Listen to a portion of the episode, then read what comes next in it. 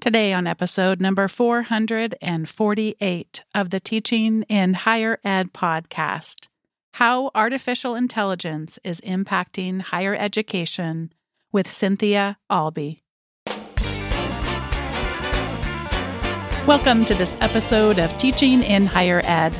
I'm Bonni Stachowiak, and this is the space where we explore the art and science of being more effective at facilitating learning we also share ways to improve our productivity approaches so we can have more peace in our lives and be even more present for our students.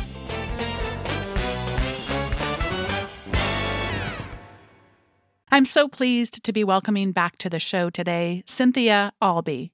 She has spent most of her career immersed in what could most accurately be described as, quote, avid cross discipline idea synthesizing. And you're going to hear a lot of that in today's episode.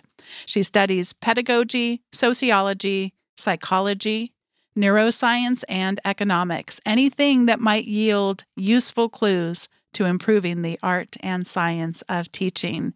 You would have heard her previously on Teaching in Higher Ed on episode 391 with her co authors for a book called Learning That Matters. And that's a book that's meant a lot to me and is a great reference if you have yet to pick it up, and I highly recommend it. Cynthia's primary research question is how might we re enchant learning for both students and faculty? Dr. Alby received a PhD in language education from the University of Georgia. She joined Georgia College in 2001, where she is now a professor of teacher education and works extensively with the Center for Teaching and Learning. She's also the lead developer for Georgia's Governor's Teaching Fellows, a program she's worked with since 2001. Cynthia and her husband raise a critically endangered breed of sheep on their farm, Shangri Ba. That's B A A, like Ba. Ridiculous. Oh, jokes on podcasts. There you go. Cynthia Alby, welcome back to Teaching in Higher Ed. I am thrilled to be here. You and I are theoretically on a break right now as of this recording, but your mind has been swimming, as has mine, as has much of higher education around artificial intelligence. Before we go deep into its impacts on higher education, could you just start with, in general, what is artificial intelligence? Well, it's simpler than you would think, and probably also more complicated, but it's systems that can perform tasks that would require human like intelligence. And of course, there's this kind of the famous Turing test where basically Alan Turing said that artificial intelligence is when a computer can trick a human into thinking it's human. Um, if you gave a, a, person AI and human, they wouldn't be able to tell the difference. And I think with Chat GPT, you could give someone something it had written and say, Do you think a human wrote this? And uh, that they would say, Oh, certainly. So it passes the tests, I think. I love how you start us out simple and and give us a concrete definition and and then like you said it's both simple and also really complex it's at least for me and so many of the thinkers I really admire allowing us to re-examine our values and our principles. And I, I, find myself kind of annoying myself a little bit where I'm like, but what does it really mean to write anyway? And what, what it's asking, what does it mean to own something or to create something? And it's really coming up in so many parts of society, not just higher education. If we were, though, to try to group the ways, or maybe the primary ways in which artificial intelligence very presently seems to be emerging? Are there big groupings that we might consider to just to try to to narrow it down a little bit for ourselves? Yeah, I, I mostly think of it only in terms of education, but within education, I think we we have to think about all the different things that it can do in terms of certainly now writing, but already it could AI could translate from language to language, write code, create works of art, create music. You know, when you start thinking about kind of just what do students do? what can I AI do? They match up pretty well. It's it's kind of fascinating. In some ways, we think about the ways that advances in technology have affected things such as a calculator or a spreadsheet. I feel very grateful that I took statistics. I had to go back and take an undergraduate statistics class as a working professional who had been out of school for 10 or 15 years. And he was the guy who taught it was delightful. At the time, I was a vice president of human resource development, and all the projects that I worked on got to be around oh, how could you use statistics to analyze salaries in an organization? How could you use it to look at recruiting practices and their effects? And everything felt very relevant to me, but he didn't feel like I needed to be able to pull out a pencil and a pad of paper and be able to literally know how to calculate standard deviation. Instead, as long as I knew what that story was telling me when presented with that data, he was just fine with us using Excel or other types of statistical analysis tools in order to do that.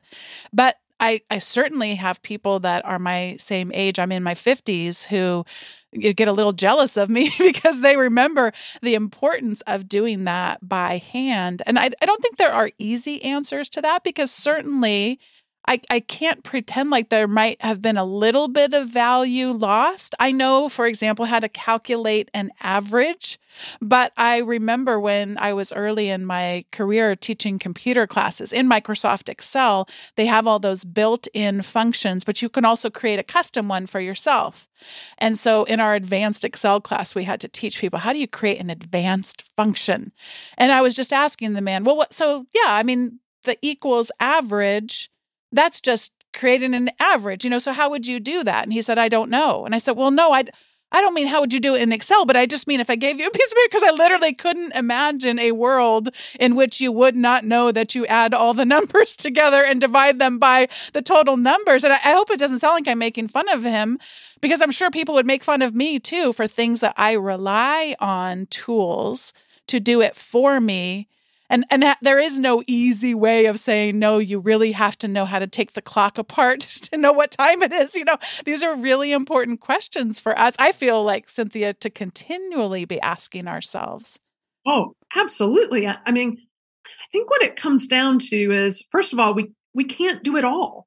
So we we we've always had to make choices and i think more and more our choices are going to require us to let some of it go. Some of the things that we thought were so key, if AI can do it well, it, it is entirely possible that we could hand things over to AI and that would allow us to do other things that we wouldn't have had time to do. And I think just as usual, it's painful not to be able to teach as we were taught in certain ways. You know, that I think about the things that I studied and I loved and I just want students to have that too.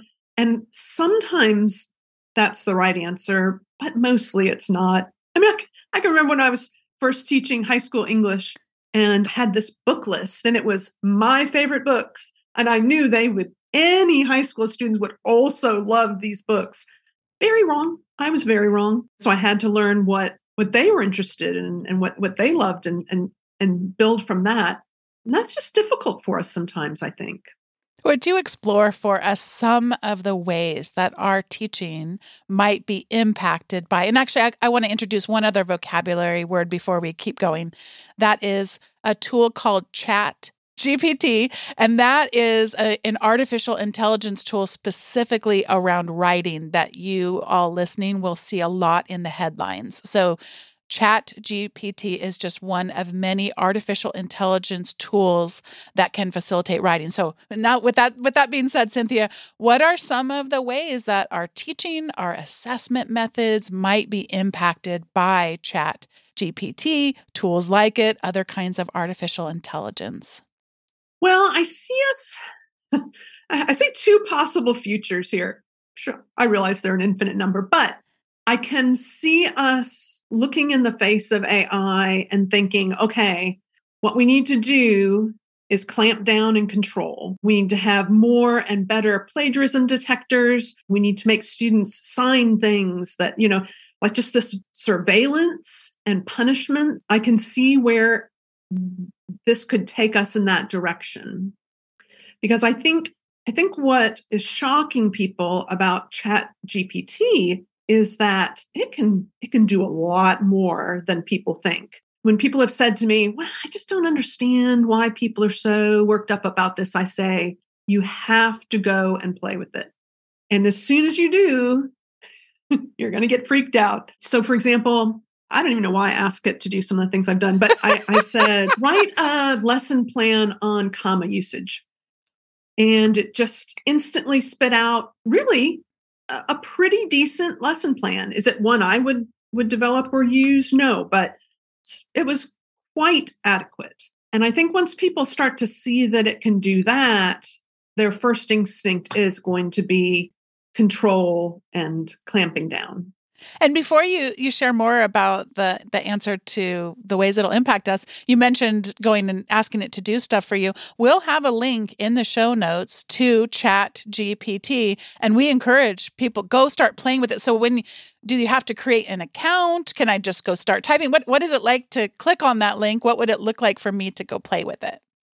It does require that you create an account. It takes about one minute. It doesn't ask for a credit card or anything. So it, it is it is not difficult at all to, to get started with it, except the more people are hearing about it, the more people are getting on. Sometimes it it kind of quasi shuts down, like just won't answer my prompts, or it says at the top we're experiencing too much traffic right now. I've got a piece that we'll reference in the show notes that has lots of links to what other people have entered into chat gpt and so they could go take a look there if if it was kind of down for a little bit.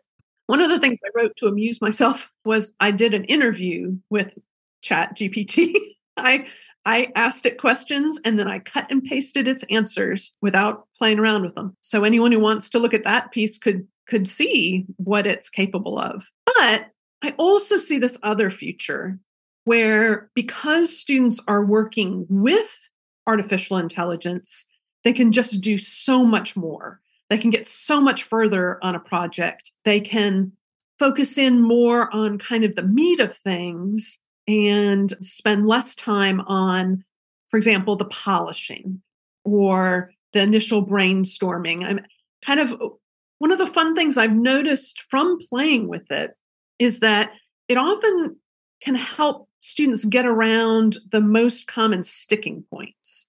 Do students do students hate all writing? No.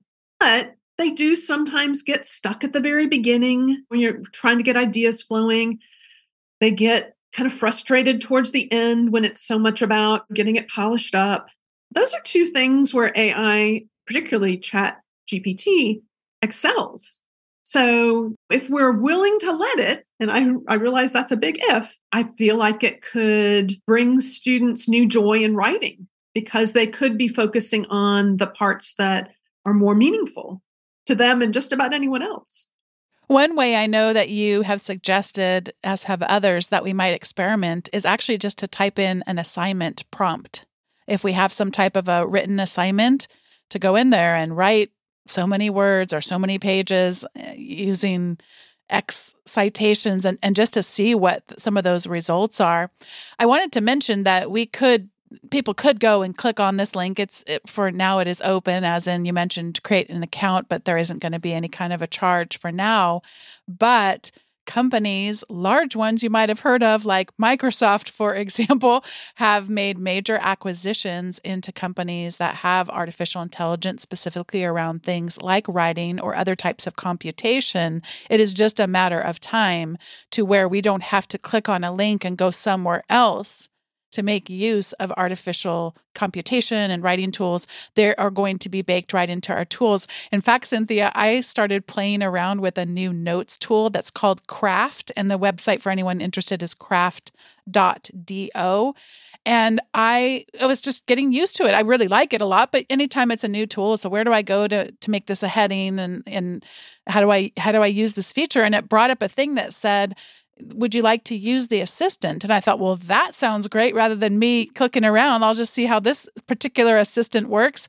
And Cynthia, it, it had artificial writing intelligence right inside of it. And rather than then I was working with our provost on some communication announcements for a 2024 accreditation visit and before I knew it, it had written three paragraphs that were better than anything I could have written about accreditation. And we should mention that one of the pushbacks, I suppose, the tensions is, but it is wrong. So you and I are describing the beautiful affordances of artificial intelligence and how we might leverage it in our writing. It is not always accurate but Cynthia, that doesn't mean we just sit here and go, well, it's not right and, and shake our heads because increasingly it will become more accurate and will become more of a tool. And the world is, feels in many ways like it is changing bef- right before us. And yet, we also have had other parallel technological advances that have happened where people start to say the sky is falling and the sky, in fact, has not fallen when the typewriter existed or when publishing when you could actually publish in mass and and those kinds of advances so. I think another thing is when when people go in to play with chat gpt when you first put in a prompt often what you'll get is good surprisingly good but not great. But the thing is you can keep tweaking it. So for example the when i interviewed chat gpt i did my first run i don't know the answers weren't very exciting, very interesting. So I went in and redid it. And for each question I asked, I said, an answer in the style of my, Malcolm Gladwell. And it was remarkable how different the answers were with just that little tweak. And I'm sure if I had put in other types of tweaks, like, okay, and now do this and now do that, it it it's remarkable. Now, was it writing as as well as Malcolm Gladwell does? Nowhere near. Nowhere near. But it was a lot better than that first run where I didn't ask it to do it that way. Cynthia, would you be up for pulling it up on your screen and just reading one of your questions and one of the answers that it provided to you? I think I can, although the most of the answers are fairly long. oh, maybe yeah, pick out a few sentences or something. After I said, "Do it in the style of Malcolm Gladwell." Coincidence? I think Chat GPT thinks he's a little long winded. Yeah, maybe maybe pick out a few sentences. I think it would be fun just for people to hear what you asked and then a little bit of what it had to say back to you. The question that where the I found the answer most interesting was this one. I said, let's say a student was writing a research paper. What might it look like for her to use Chat GPT ethically rather than just asking you to write the whole paper for her? And here's a couple of things that it replied. One way a student might use ChatGPT ethically while writing a research paper is by using me as a tool to help them brainstorm and organize their ideas. For example, a student might provide me with a research question or topic, and I could generate a list of possible subtopics or points to explore. This could help the student to structure their paper and ensure that they have covered all the relevant points. All right, that sounded, I thought that that reasonable. This next one, though, I'm like, is this ethical? I'm not sure. It says another way a student might use Chat GPT ethically is by using me to generate text that expands or elaborates on their own ideas. For example, a student might provide me with a brief outline of a section of their paper, and I could generate additional sentences or paragraphs that provide more detail and support for their argument.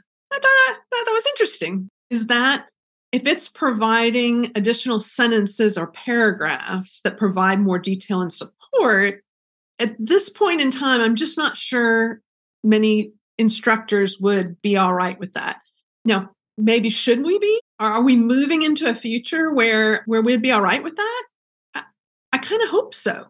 Yeah, it definitely gets asking some questions and back to what you said earlier about it's it's natural for us to think about our own learning process. What was it like for us? What we want to resist is let's make sure that whatever bad, good, indifferent experiences we had get replicated mm-hmm. for others. If they haven't gone through the gauntlets that we went through, they're not educated. And that is really where we need to shift our mind. I know one thing that you've written and taught and, and shared a lot about circles right back down to what the broad category of what is known as authentic assessment. How might we rethink? You could do particularly written assignments, or maybe it's written assignments that become something else to begin, not to, as you said, not to police more, not to control more, but actually to facilitate learning more. Yeah, I, I'm just, I'm a huge fan of authentic assessment. And for me, that often would mean any kind of performance task. And I'm defining that as there's a role, a goal, an audience, and preferably a real audience. But I think what it all comes down to is when students are wor- doing work that matters to them, they don't turn to AI for anything other than like little helps. For example, one of the articles that I just wrote, I used ChatGPT for one thing, and that was the title. The title I had, I wasn't in love with it. So I said, give me 10 variations on this title. There was one I liked better and I went with it. So I can see students using it if they're if they're in love with what they're working on and they're passionate about it and they're they're doing something that feels worthwhile. I think that's the kind of thing they'll end up having AI do for them. Or maybe they'll have it polish up what they're writing in the end, things like that. But to me, it all comes down to how can we ask students to do things that are worth doing? What's worth doing? That, that's kind of what it, it's coming down to at this point is what's worth doing. And the things that aren't worth doing, they can farm out to AI. And what are some examples when you think about broadly speaking in higher education? I realize this is an impossible question to answer, but I'm going to ask you anyway. What across some disciplines, what are some examples that you're seeing of what actually is worth doing? Well, I think it's it's got to start with student curiosity. When you ask students, what are you curious about? What are you angry about? What do you wish you could change? When students are building from that, they're generally coming up with ideas that that really matter to them. And and i just i just hope that's the direction we head in. And i know that to some degree it might mean learning that is much more student directed ceding a lot of control working alongside students recognizing that especially right now they bring a lot to the table. So if it's them plus me plus ai i just think between the three of us we could accomplish some extraordinary things, but that's not going to happen unless I believe that a student brings a lot to the table. So, what what are some other examples of authentic assessment that you can think about in addition to I want to get people curious. And so you got me. Now I'm curious about whatever this is. Tell me more about then this performance task and maybe give a couple examples from some different disciplines. So I think it's when I start thinking about a performance task, the first question I always ask myself is okay, I'm hoping students will be able to show their understanding or ability to do X. So my first question is always who does that in the real world? Who does that in the outside world? Who does that does that beyond campus? Because that's often going to lead me to okay, then that to be authentic, that's what I would have my students do. So, for example, people in the real world make podcasts. And that's something that students just really seem to enjoy. So I can see where the artifact is a podcast and it's a podcast. I have students perhaps write a podcast talking about how they see AI as a possible way to extend learning. I think we we may have downplayed having students teach other students. So, in almost any course, working with students to develop just a really excellent lesson is a great performance task. And when students know, oh, my fellow students are going to ask, be asking me questions, I've got to honestly know that. I think doing interviews, creating storyboards, analyzing data sets. These are all things that professionals do, that experts do almost no one writes five paragraph essays. So much of what I feel like we've asked students to do in the past just wasn't, didn't have an, a real audience and wasn't something they could see themselves needing to do in the future. It's so great hearing you talk about these things. And I want to let people know who are listening that you have provided us with a rich set of resources because we're barely skimming the surface here. And people are going to be able to go, they can read your interview that you did with ChatGTP. You, they can go and look at lots of different reflections on assessment. You've got a document that's all these problems that you see and then what some possible solutions might be. And you, you are careful to stress that this is definitely emerging. These conversations are going to be taking shape. You and I might listen to ourselves a year from now and go, oh my gosh, so much has changed since that conversation. So this is still early days for us considering the impact. And I, I want to know from you now what are some next steps for that you would recommend it's people listen to this interview they go start to explore some of these resources in order i mean i guess you can get lost in it, right? So how do, how do we shrink it down a little bit, Cynthia? If people are just going to do one or two things, what where do we start in, in order to not just get so overwhelmed that we kind of shut down? Yeah, I've been trying to kind of think of it in terms of what could you do short term as workarounds? What could you do short term to work with AI? And then what are we thinking about long term? So I'm going to kind of come in on that what could you be doing short term that is working with? Mm-hmm. And I've got, I, I think, two possible ideas that could work. One is as I was thinking about all this, I, I kept coming back to a story my friend Marguerite Kepke told me. And this was back when e portfolios were a really new thing in architecture. She was a landscape architecture professor and she had gotten this big grant. She had a room full of all the fanciest computers. First day of class, the students come in and she says, I have no idea how to use any of this equipment, but I know what a good portfolio looks like. And together, we're going to we're going to figure all this out. And then they just all dove in and had what she says was the best semester of her life. We could all do that. We could, and in fact, I'm planning to. We could walk in and say, what I had planned doesn't feel like it's going to exactly work. What if instead we have some incredible conversations? What if instead we play together with this technology and see what happens? Which is kind of my second suggestion is design some assessments that or assignments that let let you play what makes a good prompt you can you can put the same prompt in multiple times and it will give you multiple results and comparing those. There are just so many interesting things that we could do. And I think if it started with students, hello, what do you need to know? What do you want to know? What would you like to do? Where could we go with it? There's a, a middle school I'm I'm familiar with where they spend the first week of a semester, maybe it's even longer than that, it might be two weeks, with the middle school students creating a curriculum from scratch based on a combination of their needs and interests and kind of the stand the state standards. What if we we could do things like that? I think people would have an, an amazing time. Yeah when i think about I find myself just in this tension pretty regularly of wanting to take the work that I do incredibly seriously and also not at the same time. And as I think back to my own failures and, you know, educational experiences that have been less than stellar for me, we can't be that hard on ourselves because you just never know what it is that you might say or do or invite someone to experience along with you that will actually take root because everybody's so different and the learning process can be so different. And I've been thinking a little bit about, I still draw inspiration from a conversation I got to have such a long time ago with Brian Dewsbury. And in that interview, he recommended an essay that he does in his biology classes called This I Believe.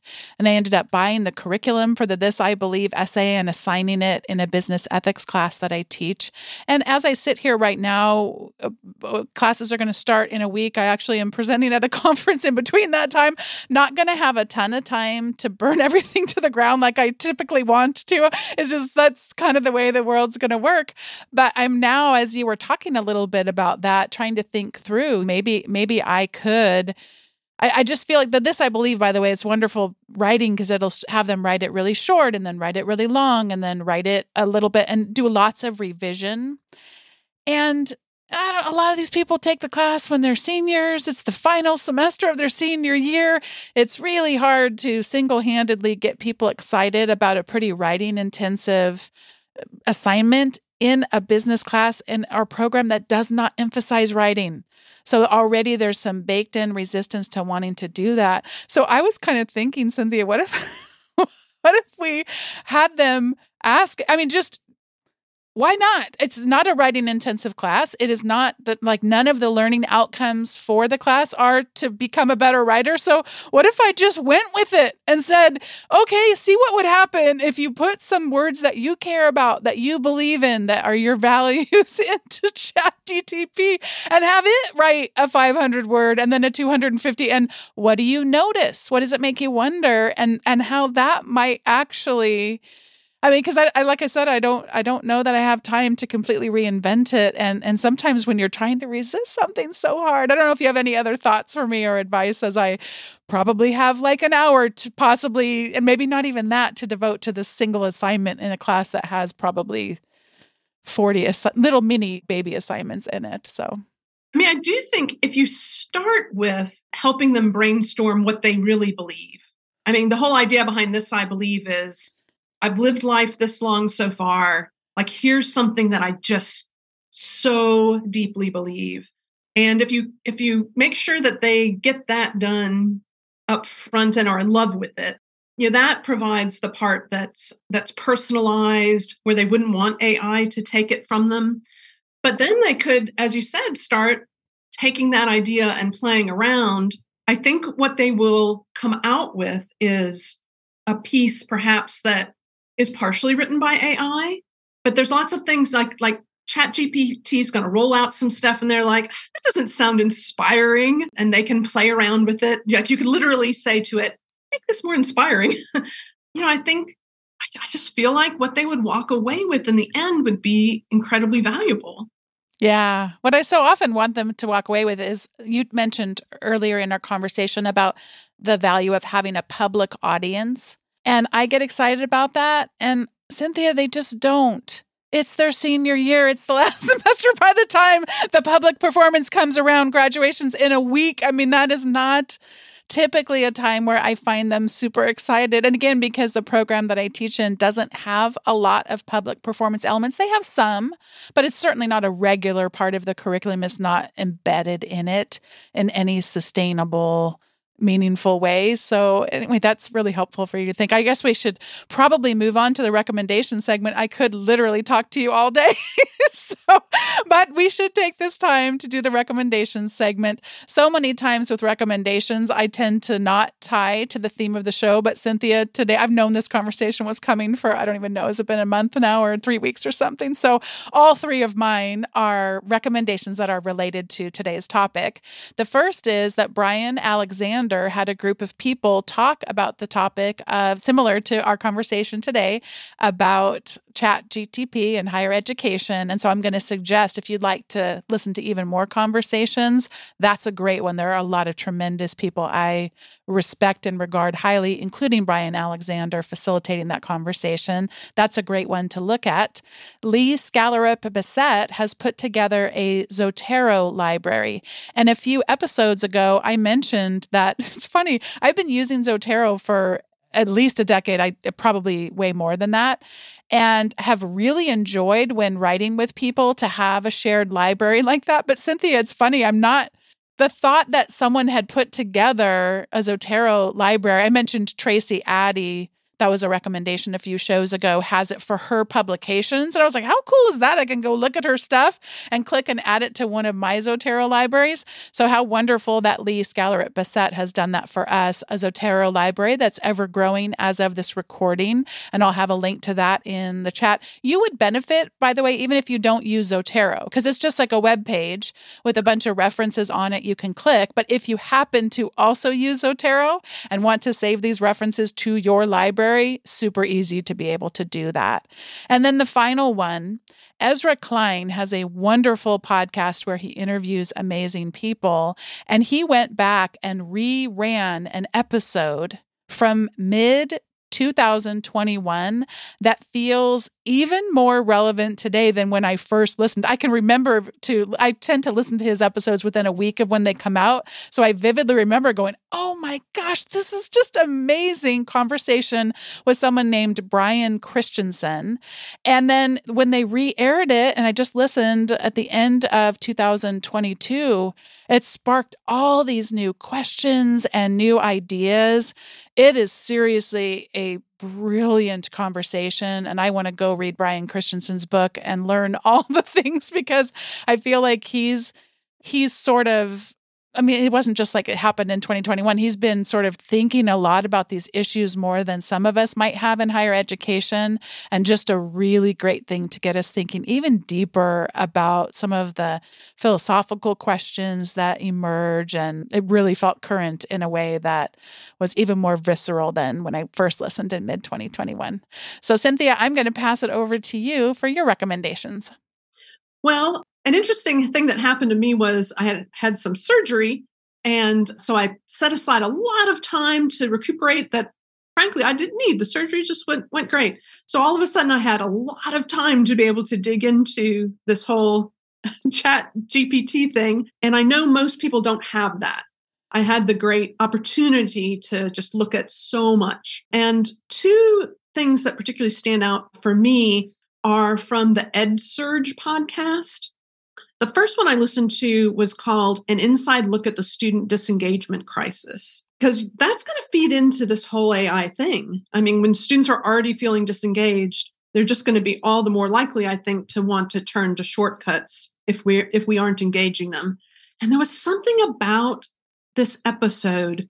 It wasn't that it was things I hadn't heard before, but hearing students talking I don't know. It just it flipped a switch in me where I was kind of going from student engagement crisis theoretically to a sense of it in my gut. And I was just able to act in different ways after after hearing him interview a number of students. So I just really recommend listening to that one first and then right after that, I listened to another episode. These are both really recent ones called How High Schools Should Change for an Era of AI and Robots. And I, I could see how the two went together, even though I they weren't meant to. I could see how disengagement is, try, is something that we're trying to overcome right now.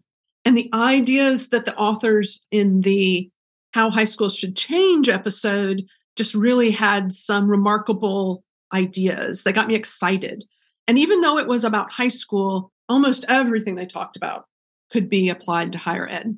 So that's my first recommendation is that pair of podcast episodes. But then also I just encourage you to go to the website for the book Learning That Matters. I wrote that book with s- several colleagues and I think the book itself lends itself to a world beyond AI because what is it about? It's about how to make learning matter. But specifically, the resource page is where I've been collecting and curating articles because I know that the uh, your audience doesn't have the time to to comb through everything.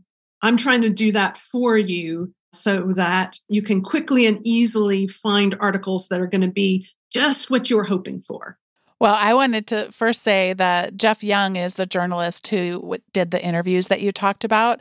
And you have just managed to move Jeff Young's interviews, which he shared about. What he was really excited because he got to travel to Texas for at least one of these conversations. He traveled to Texas and so it's uh, these are special. This is really intentional journalism from a very gifted interviewer and storyteller. So thank you for helping me move that up in the queue because he had shared his excitement over the project and I'm I'm looking forward to learning more about it and you helping me bump that up.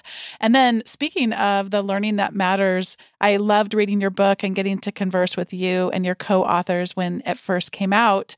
And but I love how it still stays fresh and current. And I went up there and every in preparing i had to control myself like i wanted to go explore everything but it is really neatly organized and and very clear but so helpful and so relevant for where we're finding ourselves today. So you didn't just leave us with a book that stays static although could, that book is going to remain current for an incredibly long time because it is rooted in values and effective practices. But yeah it's fun how you're keeping it fresh and alive and wonderful resources there. I had a delightful time preparing for today's conversation I do have one more thing to add. I don't know if you're going to want to um, necessarily include it. Oh no, um, no, please podcast, do. But I was thinking further about your assignment. Okay, good. And how your students don't seem that interested in an authentic audience. But I was wondering, I mean, I think if you got their permission to publish these online as examples of how AI can extend learning, how students and AI can work together. If each piece had just a short paragraph at the end where students reflected on what it was like, if they knew you were doing that, and because you have a large audience, it might have a large audience. Thousands of people might come look at this because wouldn't they be fa- I would be fascinated. I mean, I I just I just wonder if that might might lend that sense of authentic audience to the the project. Oh thank you for that suggestion. And i one of the things i've been doing in recent uh, semesters and years is asking them i do it i do a supplemental course evaluation is essentially what it is. And i ask them to share some stories around care and the sense of perception that they had and and what what ties to that perception of care that they may or may not have. And i always ask them would it be okay to share this story? Please don't share it with anyone. I just like it between the two of us, or you could share it internally at our university, or you could share it. And so they they have the choice to make any of those. And I don't. I literally will have one out of a hundred people will say I just prefer it to be between the two of us. So it might be. I think sometimes I think there's going to be more hesitation than there might actually be. But yeah, if they if they were though to know that this is really cutting edge stuff and people are asking a lot of questions that maybe it would spark something in them. I think I, I think I might trick them and I say that very sarcastically but into metacognition. I mean because this is like I said, it's not trying to grow writing skills. And even if it was, there's probably a way that it could be used to develop writing skills as a not a, a new peer to to involve in the peer peer review process and stuff. So that's right. That's yeah. Right. Oh, thank you so much for adding that last recommendation in. And Cynthia, thank you for getting in touch with me too and and asking if I was having any conversations. Your email came literally right as I was starting to put some seeds out there. And I really feel like you're great at explaining things in very easily understandable ways and would just be a great start to what will be a series of conversations around these these very important matters had a great time talking about it. Yeah, thanks for being here. Thanks once again to Cynthia Alby for coming back on the Teaching in Higher Ed podcast, this time to talk about how artificial intelligence is impacting higher education. Today's episode was produced by me, Bonni Stachowiak. It was edited by the ever talented Andrew Kroeger. Podcast production support was provided by the amazing Sierra Smith. If you have yet to sign up for the email updates that come from Teaching in Higher Ed, head on over to teachinginhighered.com slash subscribe. On most weeks, you'll get an email from me with the show notes of the most recent episode, along with some other resources that don't show up on the show. Thanks so much for listening, and I'll see you next time.